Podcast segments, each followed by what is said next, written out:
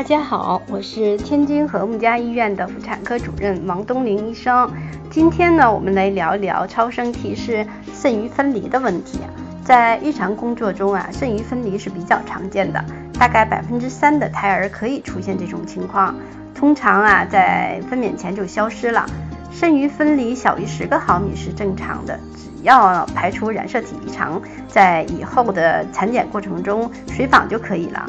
呃，很多情况下呢，肾盂分离是因为输尿管膀胱发育还没有完善，或者是 baby 膀胱内有尿液导致尿液回流所致的。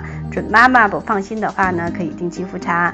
当然了，肾盂分离呢是肾盂输尿管梗阻最早出现的表现。那超声表现为单侧或者是不对称的肾盂分离。